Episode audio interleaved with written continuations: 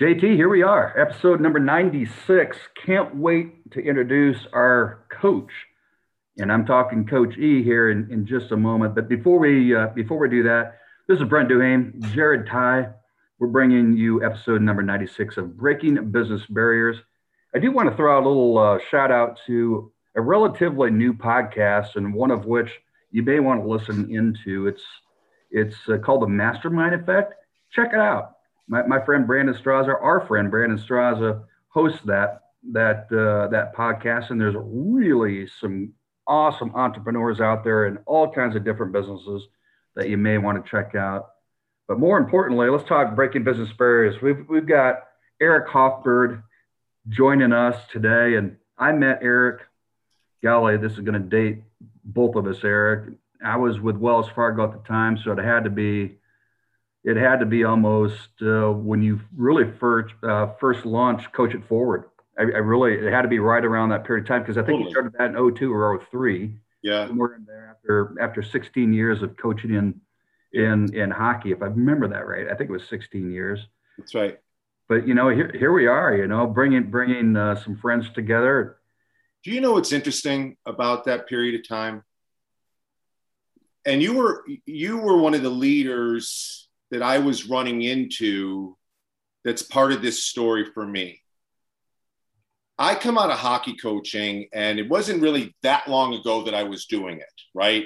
Like now, it's still such a huge part of me, but now it's 20 years ago. Then it was like, uh, t- like two yep. type of thing. Like I had just been doing it. All of a sudden, just because of the way life goes, I find myself in the corporate world.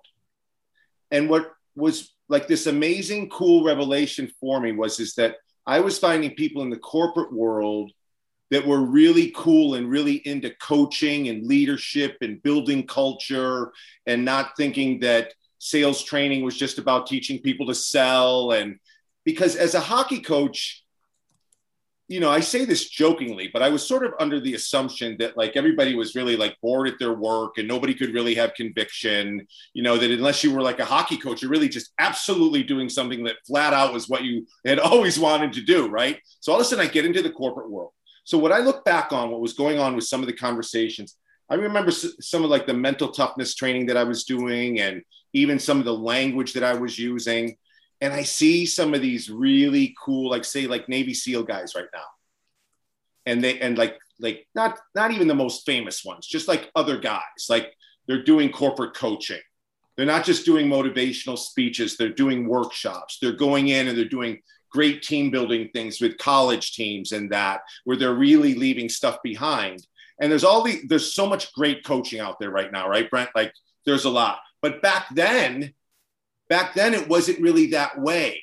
Back then, the stuff we were talking, and I'm not trying to take credit for it. Back then, the stuff that we were talking about, it was almost a little uncomfortable for certain people. Now it's almost mainstream. Think about this. When I started coaching in the corporate world, there was just a little bit of like almost the thing of, um, they were getting, we were just getting out of as I was starting the idea that if you had a coach, you were in trouble. Like they got you a coach because they were going to try to start to manage you out. Mm-hmm. Whereas it started to become as I came in and things were changing, then it became, you know, you're in trouble if they don't have a coach for you because clearly they don't have a plan, right? Type of thing. So it had changed at that point, and we were like a part of that. But I do really love looking back and feeling a certain amount of um, that some of us, and I think again, like leaders like you, it wasn't just the, the external resources, it was going on inside big companies like Wells Fargo. There were people around that were taking it seriously and really doing great work as coaches and leaders rather than just managers. That that's right. And that that first time that we met, you know, a lot of us in in in the very and you know this, Eric, have a sports background somehow, some way, whether we played sports or we're just a sports fanatic somehow, some way. So it, it really resonated with me and the group. That the first group, I know we had a lot of fun you know, it was a relatively small group. What I mean by that, I think it was under 50 people. But we we talked about that presentation, your first presentation with us, and it wasn't some motivational thing, right. even though it was really positive because motivational speech out there, and, and again, I have nothing against anyone doing those things, but you know, that's kind of a, all right. You you go and you leave, and you feel good for a little while, and then you're you're kind of done. But it's not it's not uh, coach it forward type material. And you you brought that, and so Eric, you know, as we, we tried to right make it a locker room. yeah, we tried to make it like as much Yeah. as I could. I knew that I was leading and facilitating, and I needed to get some some ideas laid down. I always tried to actually imagine myself in those days, make it into a locker room, make it inclusive, even for those that maybe not contribute. They can feel it. They can feel a moment.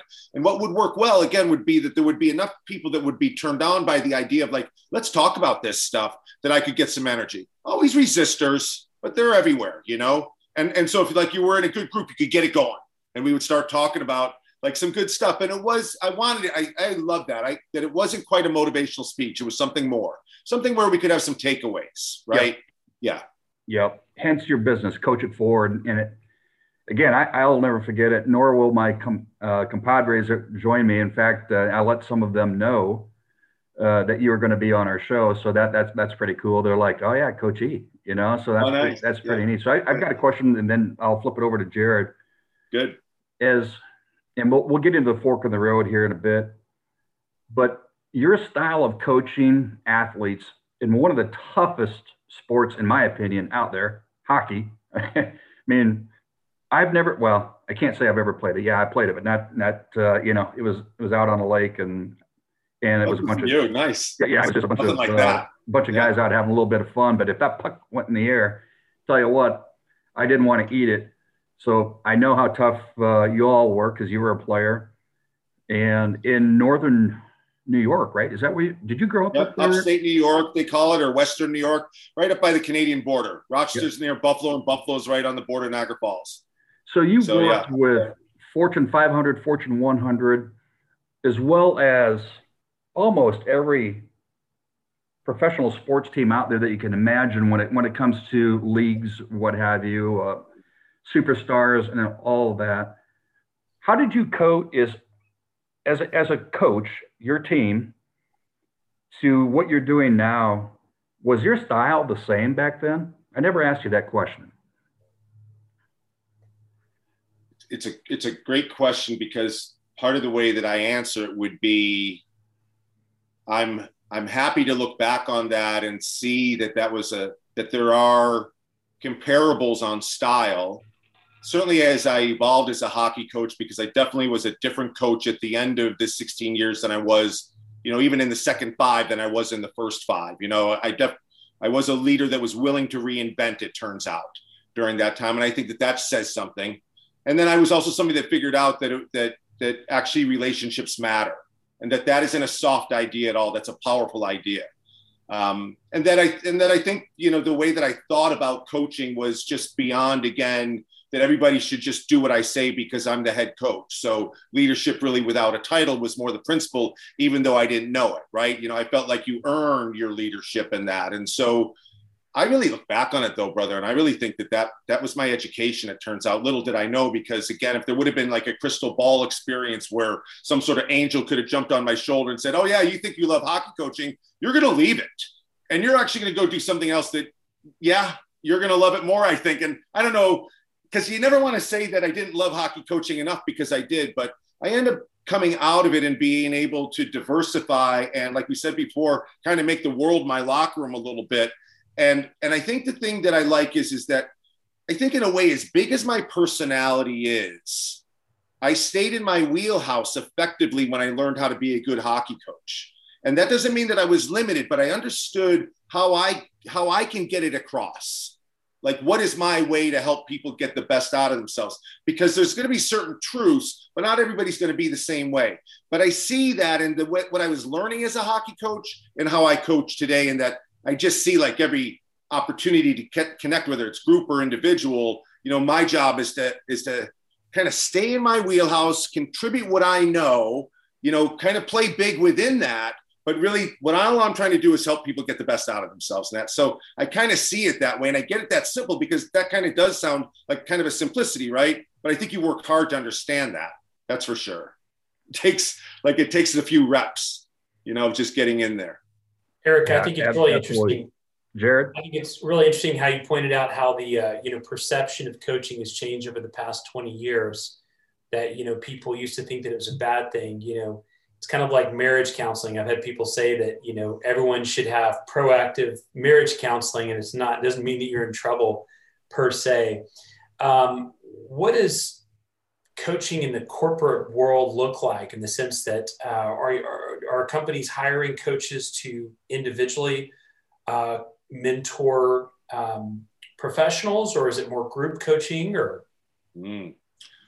so i have been able to experience so many different opportunities of what i would call like versions of corporate coaching. And, and i think it's a really interesting thing for people today to consider you know do you want to do that? And that you can you can effectively contribute whatever background you come from because you know i've proven that. I i had experience a little bit as an entrepreneur even while i was coaching hockey because i had owned a restaurant and i'd done some other things. But i think you know for me to come in and to look at becoming a corporate coach realizing that that that, that there's an opportunity here. You know i had to ask myself what do you want to do? What do you want to contribute? And so what worked well for me is, is that I, I recognized that my contribution was going to be towards helping build high performance team cultures and that sewn into that coaching that I could provide would be a mental toughness training. And that the idea being is, is that actually people in the corporate world need mental toughness training more than athletes do. And here's the main reason why they get no off season. Right. And people in the corporate world have like every day is game day what's practice day what's game day what's rest day whereas as an athlete it's very designed for you rest day training day game day right you know off season in season and so you're able to manage the mind differently and and so i felt like in the corporate world gosh we got to build these high performance team cultures and we've got to train this mental toughness so inside of coach it forward i started this like think strong brand and that and so for me what i was then able to experience and others can think about if you have something to contribute, you will understand then you will then be able to recognize the opportunity where you can do one-to-one coaching and they'll want you to coach people individually where you're spending time with them, you know, over time. And so I was able to position myself so that I was even right from the jump and now always seen as somebody that a leader would want to talk to because I'm going to give you perspective on how to coach people, hmm. right? A leader would want to talk to me and be coached by me because I'm going to just give you, you know, opportunity to talk out loud with somebody other than who you're supposed to be about how you're putting your culture together, you know, in kind of a trusted room. How's it going? What's really going on? What are some of the things that we can do? So leaders need help with that. And so corporate coaching can be a part on that. I also think that there's room beyond sort of like the sales coach, right? For there to be a mental toughness coach, a mental st- skills coach for a salesperson right? So training mental toughness skills for the salesperson, even just something like I think salespeople need just as much as athletes training and resiliency. It's not it's it's not something that has to do with your personality. It's a skill to train towards. And then what happens that where you build from there is is that I think you put together workshops where they want you to do group things, where you could be with groups of leaders on retreats so that you can facilitate conversations that have to do with the exact things that I just talked about, or even be at sales rallies where everybody's there and they say to you, you know, Eric or whoever you are, you know, hey, listen, we'd love for you to do like an hour, you know, just for everybody on the whole thing on Think Strong and what are the top three steps to being mentally tough. And again, just putting something like that together. And so there's just this whole breadth of experience just with even those three areas. And I'll just tell you, for me, it was, I felt like it was a gift that I, because I had no clue it was even available even as I started, I didn't know what the breadth would be that you can contribute in that realm. And if you're interested in coaching and at all interested in anything like that, and you have a program to put together and you really feel you can contribute, bring it to the marketplace, right? Because companies need you. I know that there's way more out there than when I started, but I still love to see all the great coaching that's going on. Like, I really think it's so cool, like, even just being on this podcast, the resources available to people right now, the quality of them are tremendous. It's so cool. Eric, I, I really like the uh, concept of proactive uh, training for mental toughness. I'd love to hear more about that on just you know hmm. what exactly that that means. Well, one of the things that you that you want to feel like is is so I'll I'll always say, hey, uh, you know, somebody's got to answer like just one basic question before I can work with you as a private client, and that would just be this: Will you agree with me that how we think matters? Can can you will you just meet me there and just say absolutely with conviction? I do, I do. I believe that how I think matters. I think it I think it has something to do with my success, with my happiness. And so because I'm not, I don't, you know, at this point, nor would I have ever really wanted. I wouldn't have recruited a hockey player that wanted to debate that. You know, you got to commit to that. You got to first. So once we're there, now we can get going. You know, on some ideas.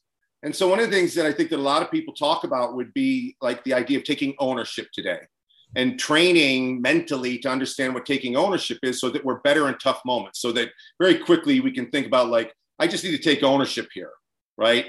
And so if i'm taking ownership and i'm thinking about how i think matters then what am i taking ownership of? I'm taking ownership of how i think. And, and i'm ready to think in a way that's going to help me because i should take ownership of how i think. You know as soon as i decide how i think matters and then i start to ready my thought think about what is the quality of my thought all about like how do I be a better self leader in thought?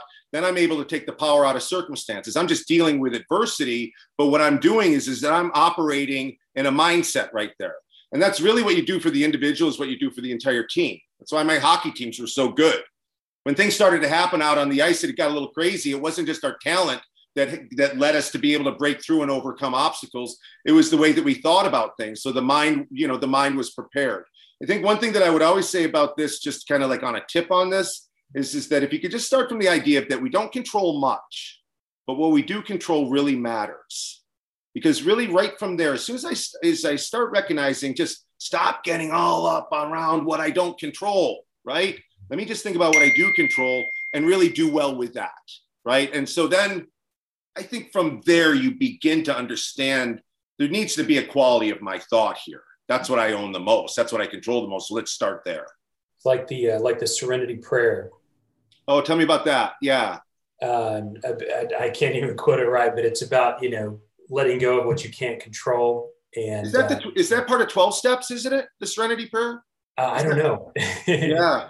No, but I, I know what you mean. Yeah. Yeah. Yeah. What you can control. Yeah. And I always find it so interesting, you know, that, you know, our mindset and our psychology is one of the biggest you know ter- determining factors of you know our lives.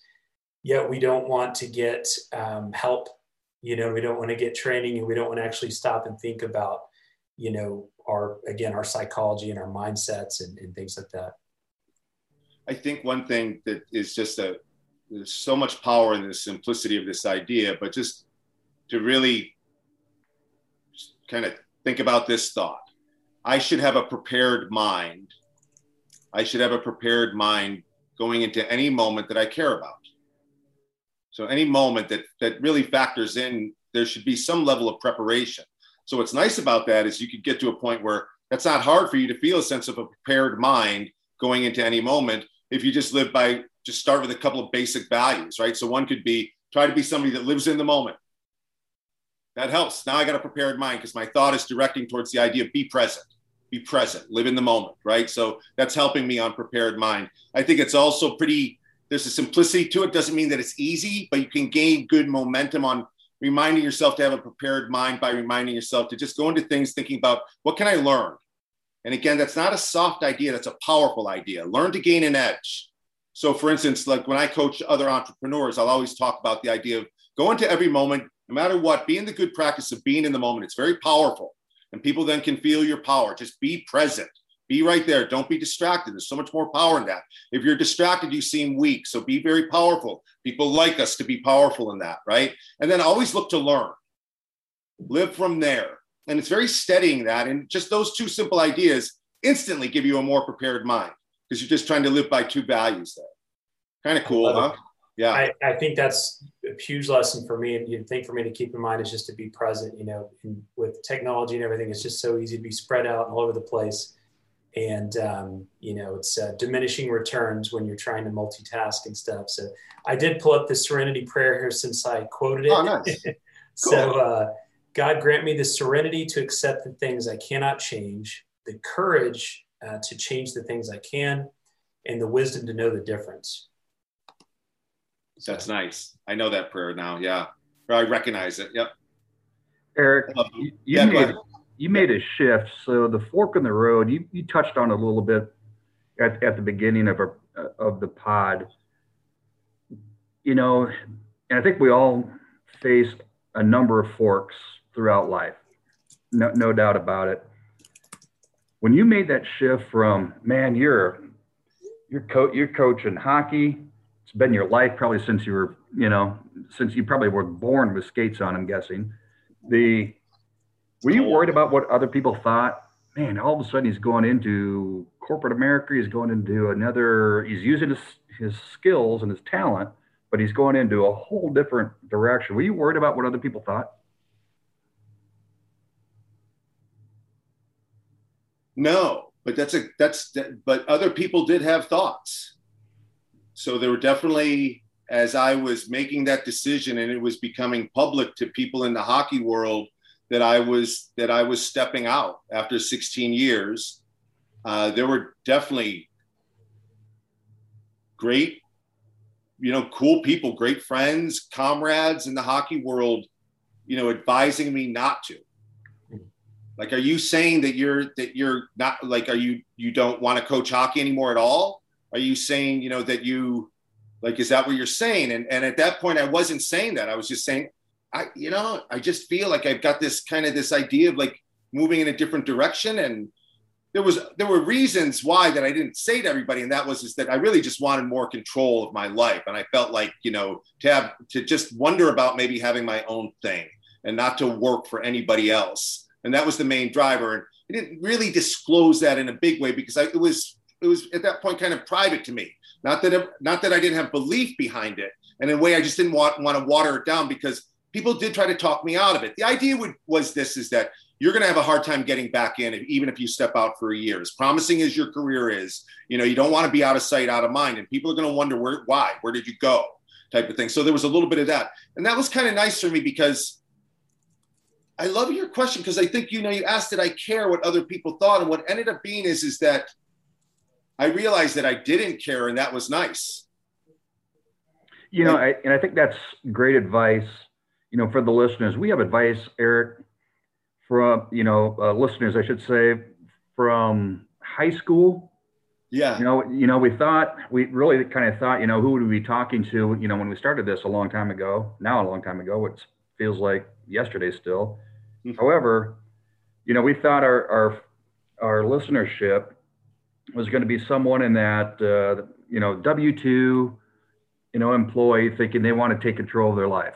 You know, maybe in that age forty, but you know what we have found is a lot of high school. Now we've had high school kids, we've had college kids on here that are aspiring entrepreneurs or something else, yeah, or come from a family of entrepreneurship to you know that that person is making a shift at age 50 so yeah. what you know and i think your advice is just incredible actually i had goosebumps when you were talking about it because of the fact you know you thought about it. Typical you you go deep with it with that thinking. And you know should they care? Mm, maybe maybe maybe not but you know test the goal. You know don't don't be afraid to fail and and get after it no matter what someone may say, friends, family, and others. One of the things that I would say to that is when uh, I think to speak to the young entrepreneurs, if if somebody like if I were to say to you, if I could wish to you, you know, young or new entrepreneur or somebody that's looking for like a little bit of perspective as an entrepreneur, you know, if I could wish either fuel or poise I wish you poise. I wish you a balance of both. But the likelihood is that if you have an inclination already to, want to do something yourself and to want to be independent and not to have someone else, like if you're really truly that way, because you're not really an entrepreneur if you just don't want to work for somebody. But I think it has to be part of it. I don't want a boss, I want to own it. You know, I want to be the decision maker, not the suggestion maker. I want to drive the energy. I want to be responsible. I want to be reliant on that. There's probably some fuel that's there that you're generating for a lot of different reasons. And so if you're looking for balance, you know, just think about like all the moments of poise. And so, like, even in resilient moments, we're being poised because we're not being chaotic. You know, we're staying focused on what matters most, right? Even when we're asking ourselves about things like, you know, do I care what others think? Am I we like where am I on that? You know, what where am I? Like and that sort of thing. I think a lot of times that clarity will come from the poise, right? We don't need the fuel, we need the poise. I think you need a balance of both. um, it's a great way to look at it too just with sort of just because there's multiple distinctions on success right? But if, if we're really like in that entrepreneur spirit maybe we're asking ourselves do i feel like i've got the right fuel? Do i feel like i've got the right poise? And have those two things mean something to us that brings us that sweet spot. Do you like that? Man i love that. The, the poise. Yeah. You know I, I think about the days of owning businesses when you're writing the checks. Right it, it, takes some poise in a lot of a lot of different ways. And I know uh, that's mental toughness in that moment. You know that yeah. that being able to, like you said, honestly, right? It takes some poise. Yeah, absolutely. Uh, well, I know we've taken a lot of your time, Eric, and we we greatly appreciate it. But as we always do, as we wrap up, number one, I'll make sure on our write up to to put uh, where people could best find you. Why don't you remind us? I know LinkedIn, you and I are connected on Facebook and LinkedIn and, and some other things, but where, where can you we find you? Like I, I, should I should work way harder on. Uh, uh, I've done at different times. I have worked harder on social media, but you can find me. I think you find me best on Facebook. Actually, not under Hoffberg Coaching, but under, just just under Eric Hoffberg. Um, and I'm on Instagram under Hoffberg Coaching, uh, and I think that's the only one that I have on IG. And then on LinkedIn, Yep. And I'm not as much on Twitter as I once was. So yeah.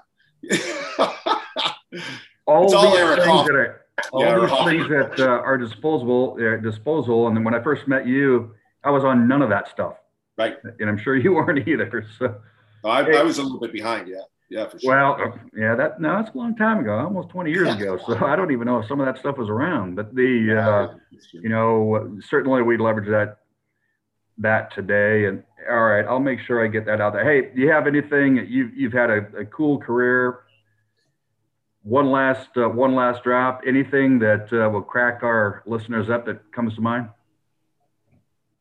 So I think you know, just kind of keeping in the spirit of like this moment right here, um, and even just it's kind of cool, like just noticing moments, right? So even you know, to step in. How many years has it been, the two of us, right? And Jared, you know, like, you know, for us to just pick up and just to almost as if we've talked many times before, right? And so I just think one thing that we did all slow down during the pandemic and, and start to reflect and appreciate things. And I think that's a nice thing to remember to do is to slow down and notice moments, you know, enjoy reconnecting with people or connecting with new people, you know, be genuinely intrigued.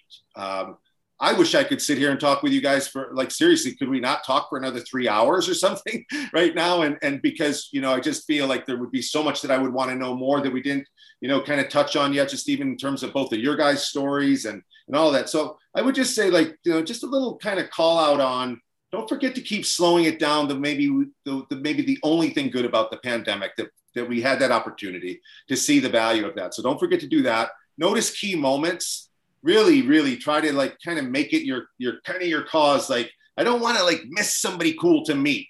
So I want to be on my game right there. So if there's a great conversation to have, I want to value that and that. And I would just say reconnect and make new connections.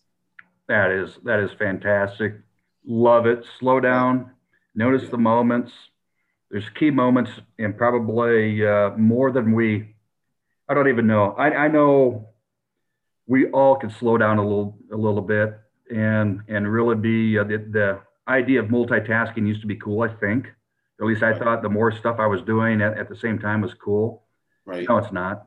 You know, right. it, it, at least for me, not very good at it. Not very. You know what I do? You know what I try to do for myself is I actually use my self talk. I use language where I'll say to myself, kind of either stay in the moment or else it, sometimes the coaching is even better for me where I'll just say, don't take a flyby on this, lock in. Hmm. And so that'll help me. I'll realize like, you know, because sometimes you're sort of in the moment, but you're really not listening to what somebody's saying. You know, you're taking a flyby on it type of thing, or you're really not appreciating. The phone will kill us too, where you just don't even notice the view that you're walking around looking at because you're busy doing something. And so you again, you took a flyby on the opportunity to see what was there. You know, there, there's the great, I think it's a Navy SEAL or Bruce Lee or both. I love this, and I'll leave you with this: slow is smooth, and smooth is fast. Love it. Right. Uh, Yeah, that, slow is smooth and smooth is fast. and in that way, we're in the zone. We're in the zone. We're locking in. We're dialing in. And then because we're experiencing things like that, you know, we're able to play at pace and get more done. Slow is smooth and smooth is fast. Eric, with, with that, that is that is another goosebump moment for probably JT and I. So I love that. That will uh, be included, maybe the headline in your in your podcast of this episode. Well, Jared, Jared Ty, Brent Duhame here. Eric, it's been nothing short of phenomenal having you, you uh, be on our fun. show, and it's it's been been fun. And and should anyone reach out, uh, folks, I'll have that on the write up. You can you can find Eric and, and coaching and and what he does uh, in life. You want to get to know more about his business. Don't don't hesitate to ask. With that, episode 96 of Breaking Business Barriers. We'll wrap it up, and as we do, it is always uh, onward and upward. Take care, everyone.